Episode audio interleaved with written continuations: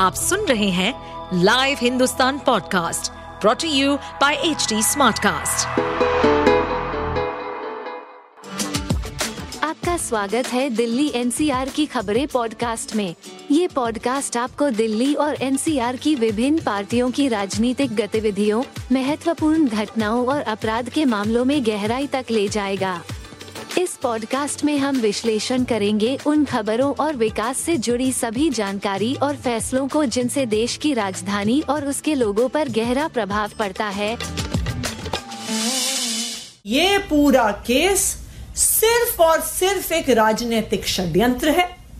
और अब हम देख रहे हैं कि इस षड्यंत्र के तहत ये कोशिश की जा रही है कि अरविंद केजरीवाल जी को लोकसभा के चुनाव से पहले गिरफ़्तार कर लिया जाए। भारतीय जनता पार्टी ये चाहती है कि लोकसभा के चुनाव में अरविंद केजरीवाल जी प्रचार ना कर पाए।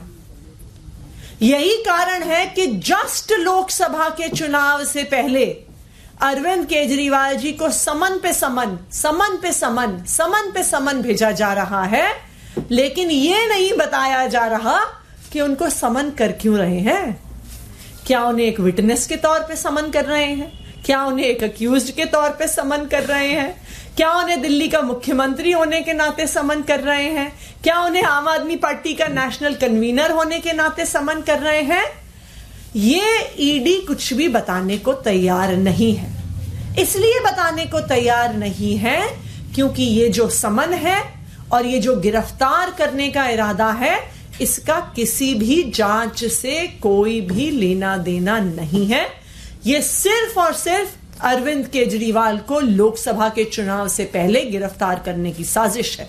यह देश का इकलौता ऐसा कानून है जिसमें बेल मिलना लगभग असंभव है, क्योंकि कानून के प्रावधान ही ऐसे हैं। तो भारतीय जनता पार्टी ने क्या किया? इस कानून में जिसमें बेल मिलना लगभग असंभव है, अपने सारे विपक्षी दलों पर इस कानून में केस कर दिए। क्यों?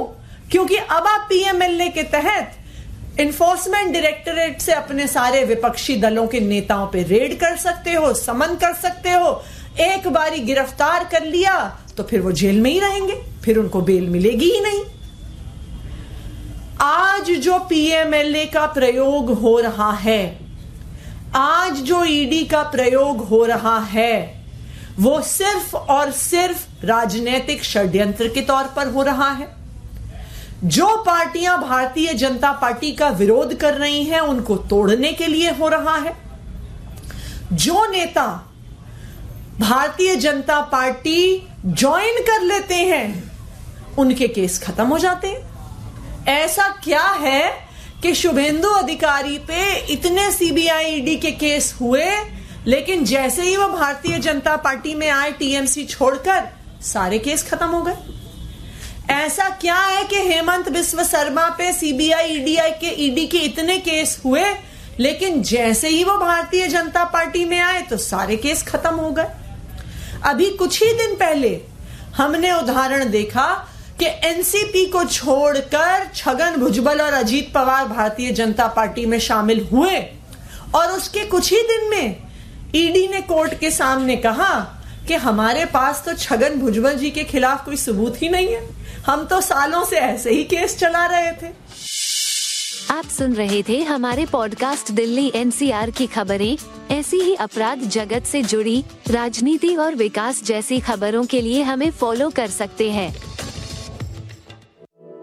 इस पॉडकास्ट पर अपडेटेड रहने के लिए हमें फॉलो करें एट एच डी हम सारे मेजर सोशल मीडिया प्लेटफॉर्म पर मौजूद है। और ऐसे पॉडकास्ट सुनने के लिए log on to W W W dot H D Smartcast dot com